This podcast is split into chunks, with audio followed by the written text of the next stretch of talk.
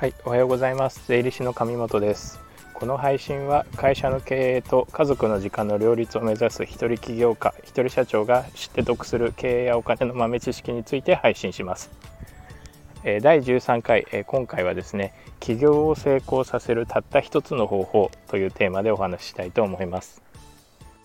はい、え今日はですねあの引き続き税金ですとか補助金の話しようかなと思っていたんですけれどもちょっとですね昨日ある、えー、動画を見てですねあの非常に感銘を受けましたのでちょっとその話に触れていきたいなと思います。あのニュースピックスのですね動画で、えーと、堀江さんホリエモンさんと、えー、オンデーズあのメガネのオンデーズの社長の山田社長田中社長ですねすいません。え、ですとかあとはあのトーマツベンチャーサポートの斎藤さんですとか、まあ、そういった方々が、えーと、起業を成功する人の特性についてお話をしていました。で、えーと、今日のテーマですね。起業を成功させるたった一つの方法、え、これですね私も非常に共感ができました、え、結論は何かというとですねこれ松下幸之助さんも言ってますけれども成功するまで諦めないこと。もうこれ1点に尽きるんですねまあこれ逆説なので当たり前じゃないかっていうことなんですけれどもこれをできる起業家は起業家ですとか、まあ、事業を始められる人っていうのはやっぱり1割もいないのかなという感覚はあります。とにかくですね成功するまで事業が上向きになるまでしつこくですね愚直に、えー、作業を進められる人間というのがやはり最終的には成功するのかなというのは、えー、この会議にも参加されている方共通の認識でありましたし私自身も起業家の方税理士ですから見ていますけれどもやはりこう飛躍的に伸びる方というのは愚直にしつこく事業についてま考えるですとか作業を繰り返している方なのかなというふうに思います。一人起業される方の方向性といいますか傾向としてこういうイメージがありますね。あのまずはノウハウを買うイメージですね。あのこうすれば楽に稼げますよ。こうしたら月,、えー、月額何十万稼げますよっていうようなノウハウですとか手法これ世の中にたくさん出回ってますよね。えまず皆さんこれを買うこれ買う自体は私は悪くないことだと思いますノウハウというのはお金で買っても全然問題はないと思います、まあ、中には詐欺でやる詐欺まがいのことをやる人もいますのでそういうことは気をつけなきゃいけないですけれども、えー、そういったところに手を出した時にえー、まずですねやっぱり最初はうまくいかないわけですよね。あの人のノウハウをこううまく活用してうまくいくケースはもちろんあると思いますけれども大抵のケースは人の成功例なので自分とは性質も概念も何も違うものを取り込んでやるわけですからいかに再現性があるスキームだったとしても、えそれが自分に照らし合わせた時にですね必ず成功するとは限らないわけです。ただですねここでえ、成功するスキームをちゃんとですね、え、教えの通りに100全部できる方がいるかっていうとやっぱりできないですよね。えっと、最初の序盤例えばブログを書きましょうって言った方が100通書けるかっていうとですね100通書けば成功しますよ。90日やれば成功しますよっていうような成功法則いろんなものあると思いますけれども続けられる人っていうのはやっぱり一握りかなと思います。なのでやっぱりまず最初はやりきるしつこくやりきるっていう概念を持てるかどうかっていうのは大事なのかなと。しつこくやってそれでも成功しなければ違う手を打てると。大抵の場合はノウハウがま合わなかったっていうこともありますけれどもやっぱり業務の量作業の量が足らなかったから成功しなかったっていう量は、えケースは往々にしてあるのかなと。で大抵の皆さんやっぱりノウハウを買ったり、え他社で出てるノウハウをこう転用してやってみるんだけどうまくいかなくてやっぱりダメだからやっぱ違うノウハウまた同じようなノウハウをゼロから買ってですね探すないしはサポートし始めるというようなところあると思いますが、まあ、まずは成功するまでやりきれるかどうかというのが一人企業を成功させるポイントなのかなと思います。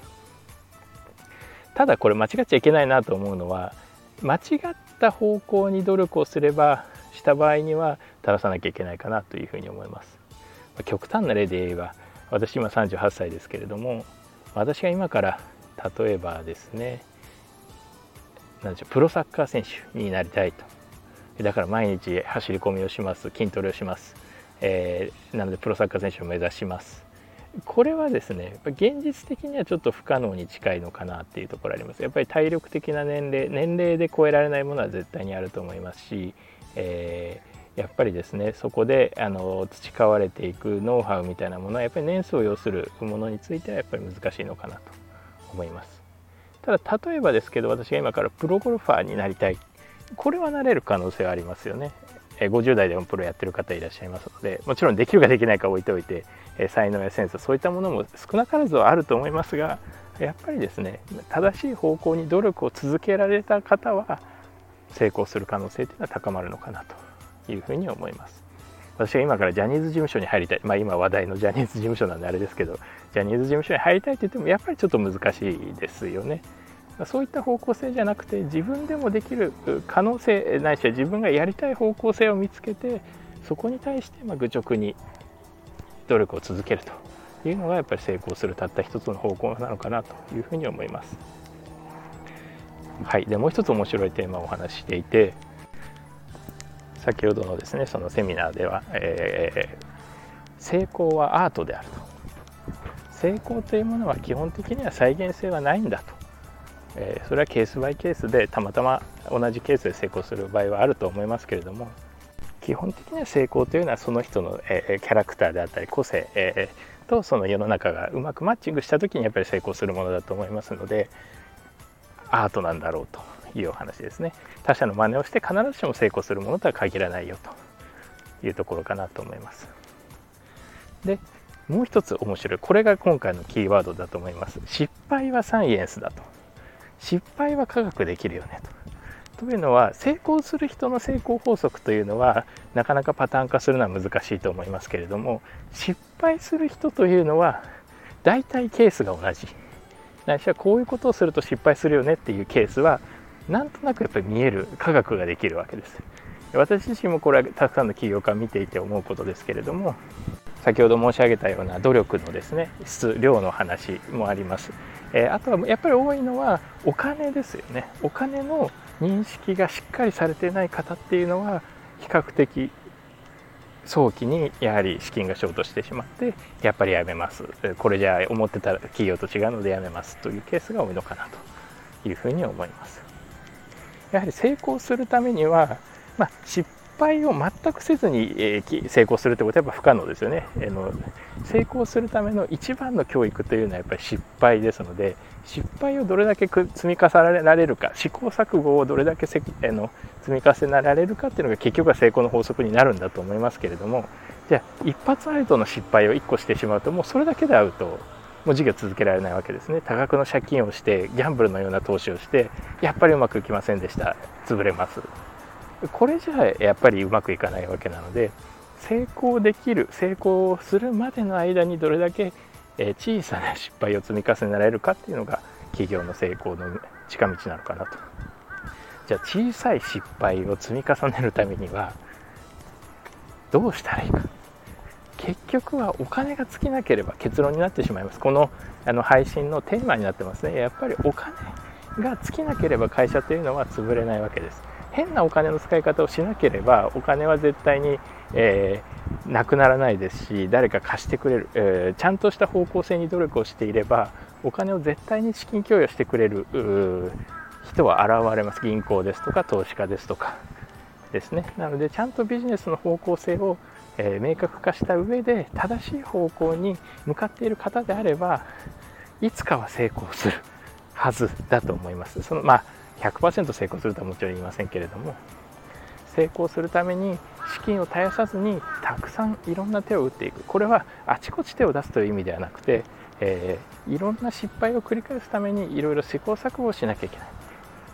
これは必須なのかなというふうに思います。はい、なので税理士風情が起業家を語るなと思うと思うんですけれどもちょっとですねその配信を見て、えー、織江さんと、え、田中社長の配信を見てですねちょっと感化されて私自身も思うところがありましたので今日この配信をさせていただきました。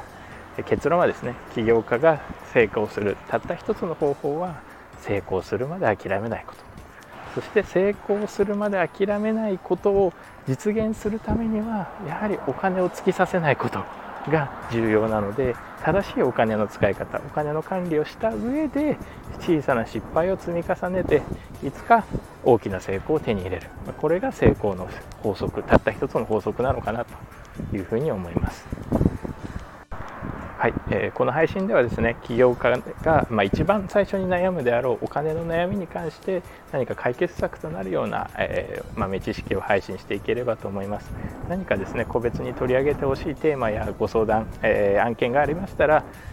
個別にお問い合わせいただくかセカンド FM のですねレターをお送りいただければ個別に対応させていただきます。はいでは本日もご清聴いただきありがとうございました。